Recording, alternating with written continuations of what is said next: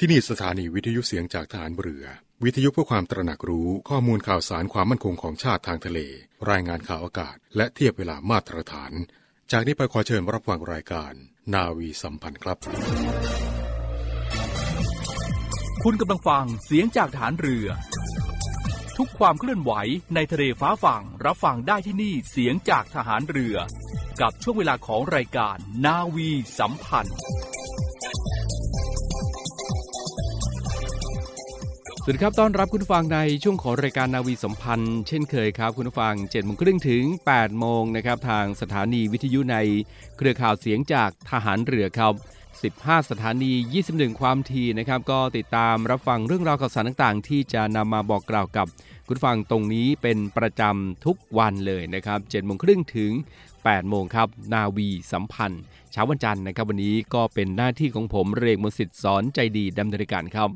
คุณนะครับเรื่องราวต่างๆ ที่ฝากกันนะครับก็ทำให้หลายๆท่านนะครับได้รับทราบถึงภารกิจหน้าที่นะครับที่กองทัพเรือได้ปฏิบัติไม่ว่าจะเป็นการช่วยเหลือพี่น้องประชาชนนะครับ การดูแลความปลอดภัยให้กับพี่น้องประชาชนใน ทุกพื้นที่ที่กองทัพเรือรับผิดชอบนะครับ แล้วก็กิจกรรมจิตอาสาต่างๆ มากมายทีเดียวก็นำมาบอกกล่าวให้กับคุณฟังได้รับทราบกันนะครับ แล้วท่านก็จะได้รับทราบกันนะครับว่าตลอด 24 ชั่วโมงนั้นกองทัพเรือนะครับหน่วยต่างๆ ของกองทัพเรือกำลังพลของกองทัพเรือนั้น ปฏิบัติภารกิจหน้าที่กันอย่างเต็มกำลังความสามารถทีเดียวในทุกภารกิจที่ได้รับมอบหมายนะครับ ก็ถือว่าเป็น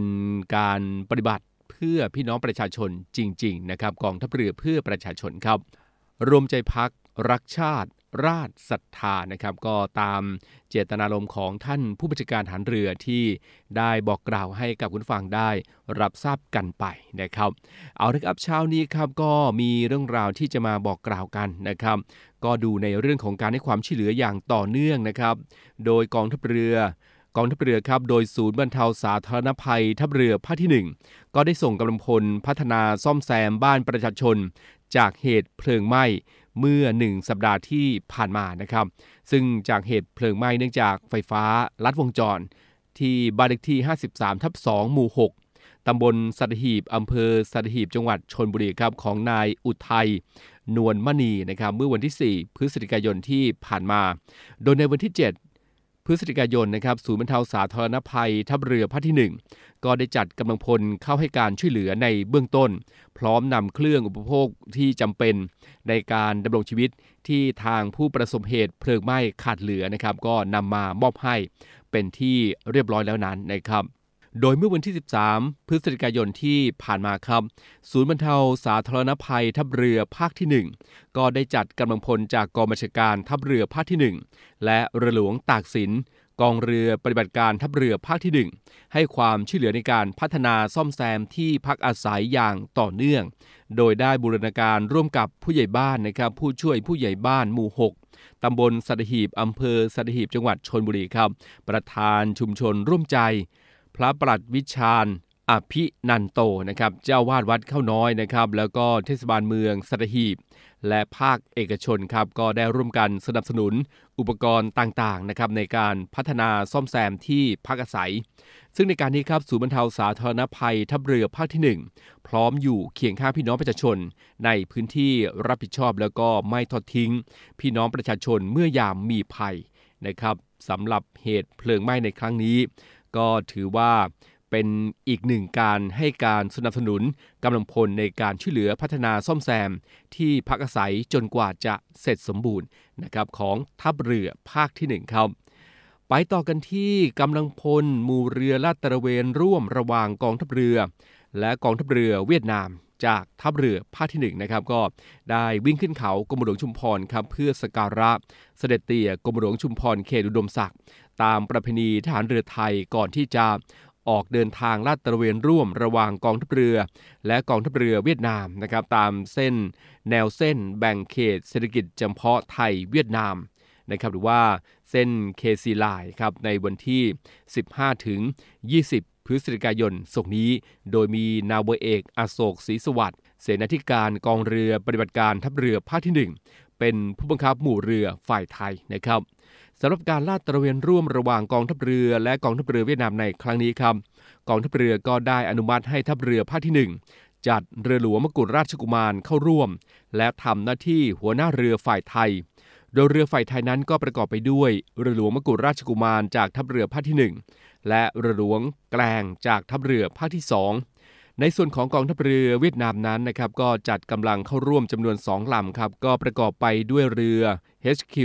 264นะครับแล้วก็เรือ HQ 265 โดยมีวัตถุประสงค์ดังนี้ครับ เพื่อร่วมมือกันจัดระเบียบทางทะเลในเขตทางทะเลติดต่อกัน ของทั้งสองประเทศครับ แล้วก็จัดตั้งนะครับช่องการสื่อสาร ระหว่างกองทัพเรือไทยและกองทัพเรือเวียดนาม เสริมสร้างความสัมพันธ์อันดีและความเข้าใจครับในฐานะมิตรประเทศ ระหว่างกองทัพเรือไทยแล้วก็และกองทัพเรือเวียดนามให้แนบแน่นยิ่งขึ้นนะครับ ซึ่งภายหลังเสร็จสิ้นการวิ่งขึ้นเขากรมหลวงชุมพร เพื่อสักการะ เสด็จเตี่ยกรมหลวงชุมพรเขตอุดมศักดิ์ก็ได้มีการประชุมเตรียมความพร้อม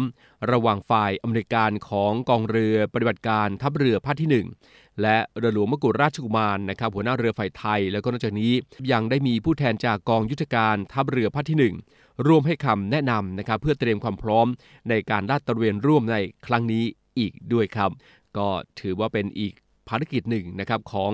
ทัพเรือภาคที่ 1 ครับ ใน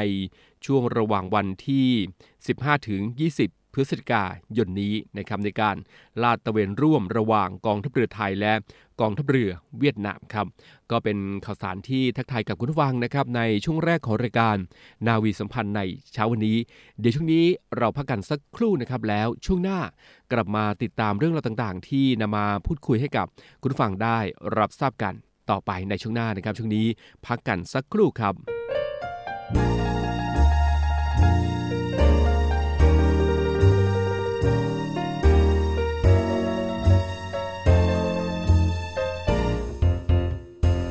จุดเทียนบวงส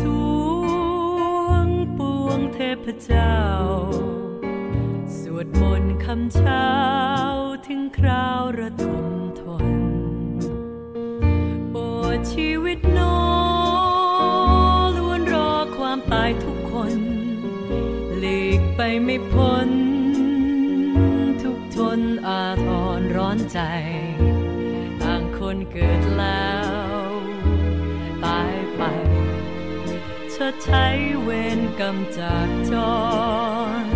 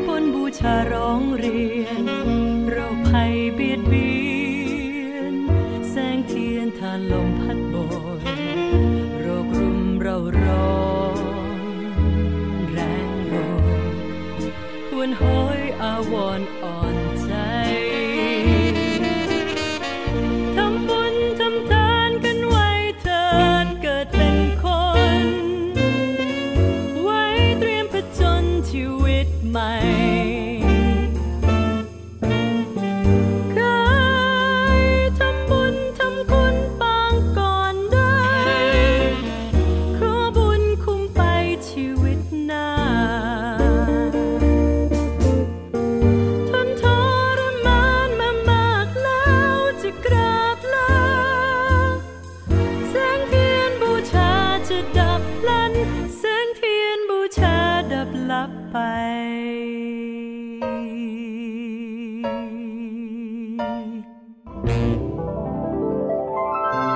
ยิราเจ กายิราเถนัง จะทำสิ่งใดควรทำจริง ขอเชิญร่วมบูชาวัตถุมงคล เพื่อร่วมตั้งกองทุนสำหรับการบำรุงรักษาอุทยานประวัติศาสตร์เรือของพ่อ เรือต่อ 91 ไว้ให้อนุชนรุ่นหลังได้ชื่นชมพระอัจฉริยภาพ ดูแลพัฒนาคุณภาพชีวิตของกำลังพลกองเรือยุทธการ ให้มีขวัญและกำลังใจในการปฏิบัติหน้าที่ และเพื่อสมทบทุนสนับสนุนกิจกรรมสาธารณกุศลกองทัพเรือ โดยสามารถสั่งจองและติดต่อสอบถามได้ที่ นาวเอกแสนไทยบัวเนียม 084 536 3798 นาวเอกทเนศกุลจิตติวารี 092 904 5835 นาวตรีศิรภพพักดี 096 935 9163 นาวตรีสายชนพาลาสิงห์ 088 214 1393 หรือโอนเงินเข้าบัญชีธนาคารทหารไทยจำกัดมหาชน ชื่อบัญชี กรอเพื่อการกุศล หมายเลขบัญชี 302ขีด7ขีด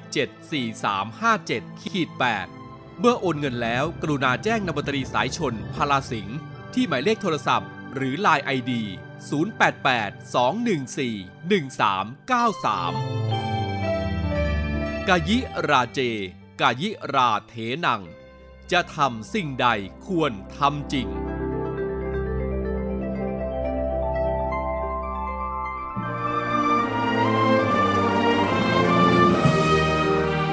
เพื่อเทิดทูนพระเกียรติคุณ และสืบสารปณิธานของพลเรือเอกพระเจ้าบรมวงศ์เธอ พระองค์เจ้าอภิกรเกียรติวงศ์กรมหลวงจุฬาภรณ์เขตอุดมศักดิ์ในภาพหมอพร ขอเชิญร่วมบูชาวัตถุมงคลรุ่น สืบสารปณิธานหมอพร เพื่อจัดสร้างศูนย์การแพทย์แผนไทยหมอพร และการแพทย์ผสมผสาน โรงพยาบาลสมเด็จพระปิ่นเกล้ากรมแพทย์ทหารเรือ ติดต่อสอบถามและสั่งจองวัตถุมงคลได้ที่ 024752737 หรือ 087 621 9161 โดยโอนเงินผ่านธนาคารทหารไทย ชื่อบัญชี กองทุนจัดตั้งศูนย์การแพทย์แผนไทยหมอพร เลขที่บัญชี 040 257 6961 โอนเงินแล้วส่งหลักฐานการโอนเงินที่ บัญชีลายทางการ สืบสารปณิธานหมอพร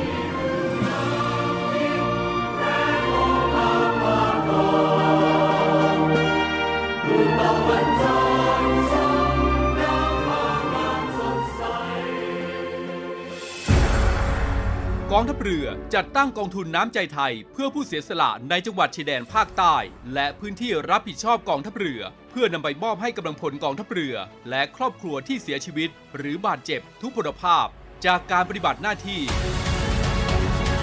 ร่วมบริจาคเงินสมทบทุนช่วยเหลือได้ที่ ธนาคารทหารไทย สาขากองบัญชาการกองทัพเรือ หมายเลขบัญชี 115ขีด2ขีด17087ขีด2ชื่อบัญชี กองทุนน้ำใจไทยเพื่อผู้เสียสละในจังหวัดชายแดนภาคใต้ และพื้นที่รับผิดชอบกองทัพเรือ กรุณาส่งหลักฐานการโอนเงินมาที่กรมการเงินทหารเรือ หมายเลขโทรศัพท์ 0 2475 5557 หรือ 0 2475 4584 เอาละครับมาติดตามเรื่องราวการปรับระดับพื้นที่สถานการณ์ทั่วราชอาณาจักร ซึ่งก็จะเริ่มวันที่ 16 พฤศจิกายนนี้นะครับของทางสบคครับก็ได้มีการปรับระดับพื้นที่นะครับพื้นที่ควบคุมสูงสุดครับแล้วก็เข้มงวด 6 จังหวัด ก็มีจังหวัดตาก นครศรีธรรมราช นาราธิวาสปัตตานี ยะลา แล้วก็สงขลาครับพื้นที่ควบคุมสูงสุดนะครับ 39 จังหวัด ก็มีการจนบุรี ขอนแก่น จันทบุรี ชนบุรี ชุมพร เชียงราย เชียงใหม่ ชาเชิงเซานะครับ ตรัง ตราด นครปฐม นครนายก นครราชสีมา นครสวรรค์ นนทบุรี ประทุมธานีครับ ประจวบคีรีขันธ์ ปราจีนบุรี พระนครศรีอยุธยา พัทลุง พิจิตร พิษณุโลก เพชรบุรี เพชรบูรณ์ ระนอง ระยอง ราชบุรี ลบบุรี สตูล สมุทรปราการ สมุทรสงครามนะครับ สมุทรสาคร สระบุรีสระแก้ว สุพรรณบุรี สุราษฎร์ธานี อ่างทอง อุดรธานี แล้วก็ อุบลราชธานีครับนั่นก็คือเป็นจังหวัดในพื้นที่ควบคุมสูงสุด 39 จังหวัดนะครับ ในส่วนของพื้นที่ควบคุม 23 จังหวัดครับก็มีกาลสินกำแพงเพชรชัยนาทชัยภูมิบุรีรัมย์พะเยาแพร่ มหาสารคามนะครับแม่ฮ่องสอนยะโสธรร้อยเอ็ดลำปางลำพูนเลย สิงห์บุรี สุขโขทัยสุรินทร์น้องคายหนองบัวลำพูนะครับอุตรดิตถ์อุทัยธานีอำนาจเจริญ แล้วก็ศรีสะเกดครับแล้วก็มีพื้นที่เฝ้าระวังสูง 5 จังหวัดนะครับ ก็มีนครพนมน่านบึงการมุกดาหารสกลนครครับ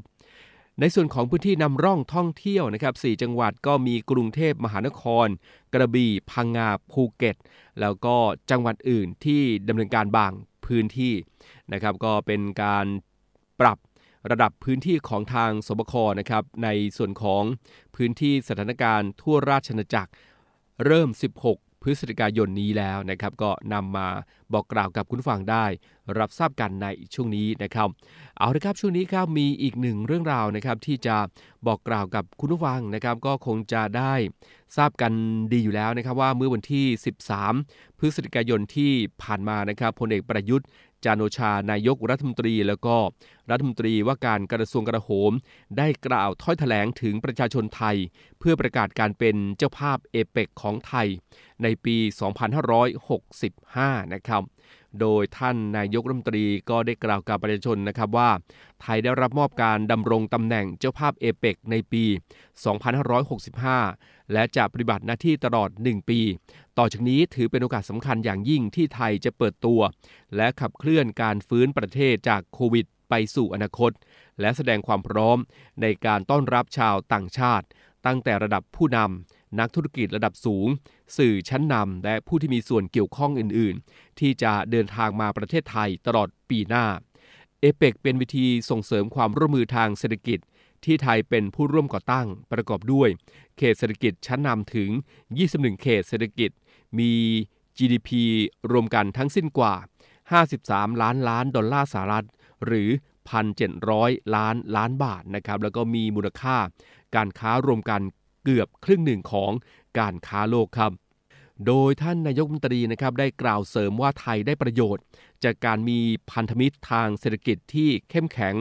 ได้ร่วมผลักดันแนวคิดใหม่ๆ ที่ช่วยพัฒนาประเทศให้เติบโตอย่างครอบคลุมและ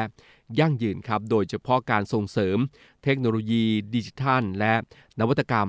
การเข้าถึงแหล่งเงินทุนของ SME นะครับ แล้วก็การสนับสนุนบทบาทสตรีในระบบเศรษฐกิจ รวมถึงการส่งเสริมการท่องเที่ยว แบบยั่งยืน การเป็นเจ้าภาพเอเปกนะครับจึงถือเป็นเกียรติ และสะท้อนความเชื่อมั่นที่สมาชิกเอเปกมีต่อไทยครับโดยภาคส่วนต่างๆ ได้ร่วมกันเตรียมการอย่างใกล้ชิด ตั้งแต่ภาคธุรกิจ นักวิชาการชุมชน จนถึงคนรุ่นใหม่ เพื่อร่วมสกัดแนวคิดและวางเป้าหมาย ที่จะเป็นประโยชน์สูงสุดต่อคนไทยครับแล้วนอกจากนี้ครับท่านนายกรัฐมนตรีนะครับได้เปิดเผยว่าไทยจะขับเคลื่อน ให้เอเปกพลิกวิกฤตเป็นโอกาสในการเปลี่ยนผ่านไปสู่โลกยุคหลังโควิด ที่ยั่งยืนและสมดุล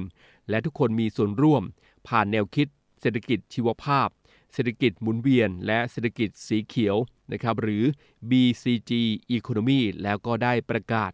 หัวข้อหลักของการประชุมเอเปกปี 2565 ก็คือ เปิดกว้างสร้างสัมพันธ์เชื่อมโยงกันสู่สมดุลครับหรือ Open Connect Balance นะครับซึ่งก็มีประเด็นสำคัญ 3 ด้าน ก็คือ 1. ครับการส่งเสริมการเจริญเติบโตที่ยั่งยืนและครอบคลุม 2. การอำนวยความสะดวกการค้าการลงทุน และ 3. ครับการฟื้นฟูความเชื่อมโยง โดยเฉพาะการเดินทางและท่องเที่ยว เพื่อฟื้นฟูเศรษฐกิจจากผลกระทบของโควิด ทั้งนี้ครับการประชุมแรกของเอเปก2565 นะครับจะจัดขึ้นที่จังหวัดภูเก็ตครับระหว่างวันที่ 1 ถึงวันที่ 3 ธันวาคมนี้ แล้วก็จะมีการประชุมอื่นๆ กว่าร้อยการประชุมในภูมิภาคต่างๆ ของประเทศตลอดปีหน้านะครับ ซึ่งก็จะช่วยกระตุ้นเศรษฐกิจในทุกพื้นที่ครับ ท่านนายกรัฐมนตรีนะครับก็ยังได้แสดงความยินดีกับ นายชวนนท์วงศ์ตระกูลจง นิสิตจุฬาลงกรณ์มหาวิทยาลัยครับ ผู้ชนะการประกวดโลโก้เอเปกปี 2565 ของไทยนะครับโดยผลงานฉลอมนะครับ ซึ่งผลงานนี้ครับก็สะท้อนความเป็นไทยจากรุ่นสู่รุ่น โดยเส้นตอกไม้ไผ่ครับที่สอดประสานกันมีความแข็งแรงคงทน ดังเช่นความร่วมมือของสมาชิกเอเปกครับ และในช่วงท้ายนะครับท่านนายกรัฐมนตรีก็ได้เชิญชวนให้คนไทยทุกคน ร่วมเป็นเจ้าภาพนะครับแล้วก็ยืนยันว่า รัฐบาลจะทำหน้าที่อย่างสุดความสามารถเพื่อให้การเป็นเจ้าภาพ ครั้งนี้ประสบความสำเร็จ สร้างประโยชน์สูงสุดแก่พี่น้องประชาชนและลูกหลานในอนาคต ต่อไปนะครับเนื่องในวันกองทัพเรือ 20 พฤศจิกายน 2564 กองทัพเรือกำหนดจัดพิธีทำบุญ เพื่อระลึกถึงบรรพชนทหารเรือในอดีต ในวันศุกร์ที่ 19 พฤศจิกายน 2564 เวลา 10 นาฬิกา ณท้องพระโรงพระราชวังเดิมธนบุรี เขตบางกอกใหญ่ กรุงเทพมหานคร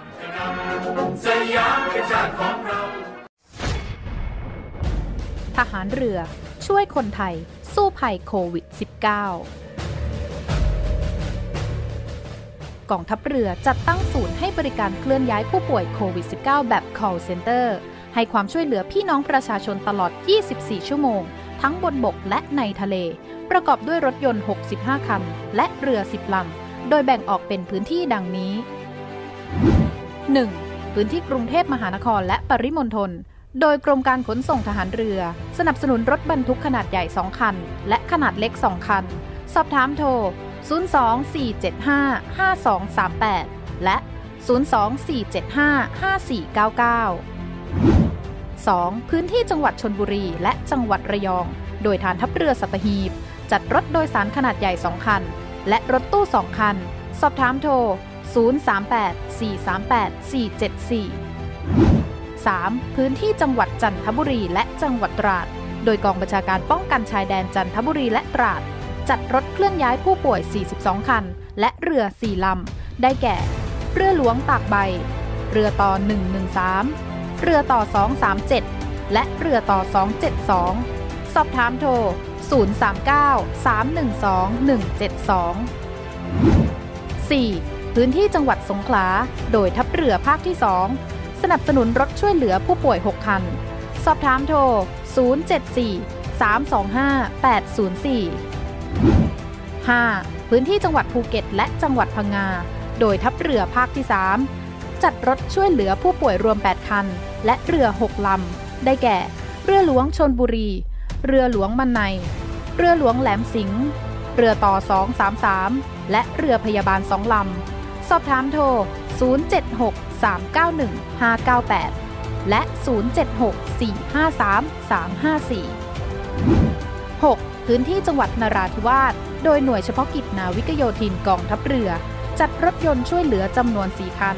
สอบถามโทร 073-565-367 ศูนย์ให้บริการเคลื่อนย้ายผู้ป่วยโควิด -19 กองทัพเรือ แบบ call center ตลอด 24 ชั่วโมง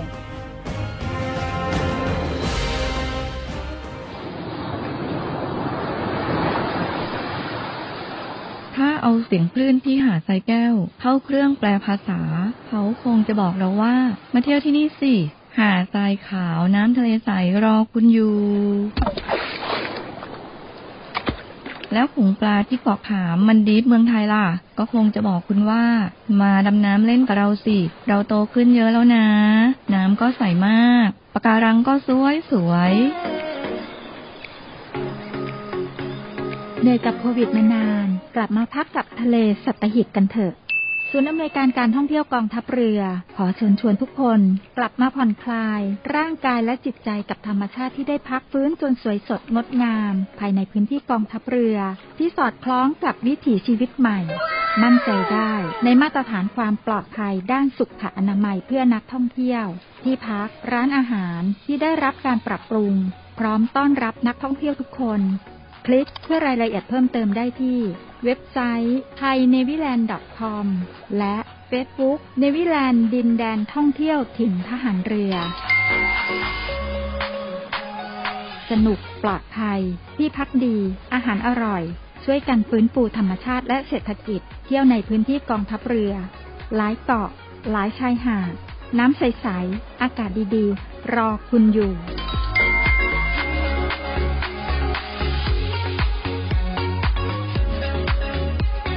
ส่งท้ายรายการกันนะครับก็ต้องขอเชิญชวนด้วยนะครับ ร่วมสืบสารประเพณีและวัฒนธรรมทางสายน้ำในงานราชนาวีไทยกับสายน้ำสืบสารประเพณีลอยกระทงประจำปี 2564 ครับ ในวันศุกร์ที่ 19 พฤศจิกายนศกนี้เวลา 17นาฬิกา30 นาทีถึง 21นาฬิกานะครับที่ลานทัศนาพิรมหอประชุมกองทัพเรือนะครับก็ติดต่อจองโต๊ะได้เลยนะครับที่กิจการหอประชุมกองทัพเรือครับ ติดต่อได้นะครับที่หมายเลขโทรศัพท์ครับ 02475 5415 นะครับ แล้วก็ 062 798 9993 นะครับ 02 475 5415 แล้วก็ 062 798 9993 ก็ต้องขอเชิญชวนนะครับมาร่วมการสืบสารประเพณีและวัฒนธรรมทางสายน้ำในงานราชนาวีไทยกับสายน้ำสืบสารประเพณีลอยกระทง ประจำปี 2564 นะครับ ก็ขอเชิญชวนครับ ก็เป็นเรื่องราวที่บอกกล่าวกับคุณผู้ฟังในช่วงของรายการนาวีสัมพันธ์ในเช้าวันนี้ครับ เอาละครับมาถึงตรงนี้หมดเวลาแล้วนะครับ คุณผู้ฟังคงจะต้องล่ำลากันไปอีกเช้าหนึ่งแล้วครับ ผมเริงมงสิทธิ์สอนใจดีดำเนินรายการครับ ติดตามรับฟังรายการนาวีสัมพันธ์ได้เป็นประจำทุกเช้านะครับ ทางสถานีวิทยุในเครือข่ายเสียงจากทหารเรือครับ7จ็ดโมงครึ่งถึง8ปดโมงนะครับทุกความเคลื่อนไหว ในทะเลฟ้าฝั่งรับฟังได้ที่นี่เสียงจาก ทหารเรือครับ เช้านี้หมดเวลาแล้วคงต้องล่ำลากันอีกเช้าหนึ่งแล้วนะครับ ผมเริงมสิทธิ์สอนใจดีดำเนินรายการครับ ดูแลรักษาสุขภาพกันด้วยนะครับ ไม่ว่าจะเป็นเรื่องราวของโควิด -19 นะครับมาตรการต่างๆ ในการป้องกันนะครับปฏิบัติตามกันด้วย ด้วยความเข้มแข็งด้วยนะครับ แล้วก็เรื่องราวของสุขภาพ จากดินฟ้าอากาศนะครับอากาศเปลี่ยนจากร้อนนะครับมาเย็นนะครับ แล้วก็ไปเย็นไปร้อนกันอย่างนี้นะครับ สุขภาพที่แข็งแรงเท่านั้นที่จะ เอาตัวรอดได้นะครับในยุคทุกยุคทุกสภาพอากาศเลยทีเดียวนะครับ ไม่ว่าเรื่องราวอะไรเกิดขึ้น ดูแลรักษาสุขภาพออกกำลังกายให้ร่างกายแข็งแรงนะครับ มีภูมิต้านทานกันเยอะๆนะครับ แล้วก็ปฏิบัติตามมาตรการโควิด -19 ด้วย เราจะอยู่กับมันให้ได้นะครับ แล้วก็ก้าวผ่านพ้นวิกฤตต่างๆ เหล่านี้ไปให้ได้นะครับห่วงใยคุณผู้ฟังทุกท่านครับ เอาละครับเช้านี้ลากันด้วยเวลาเพียงเท่านี้ พบกันใหม่โอกาสหน้าครับ สวัสดีครับ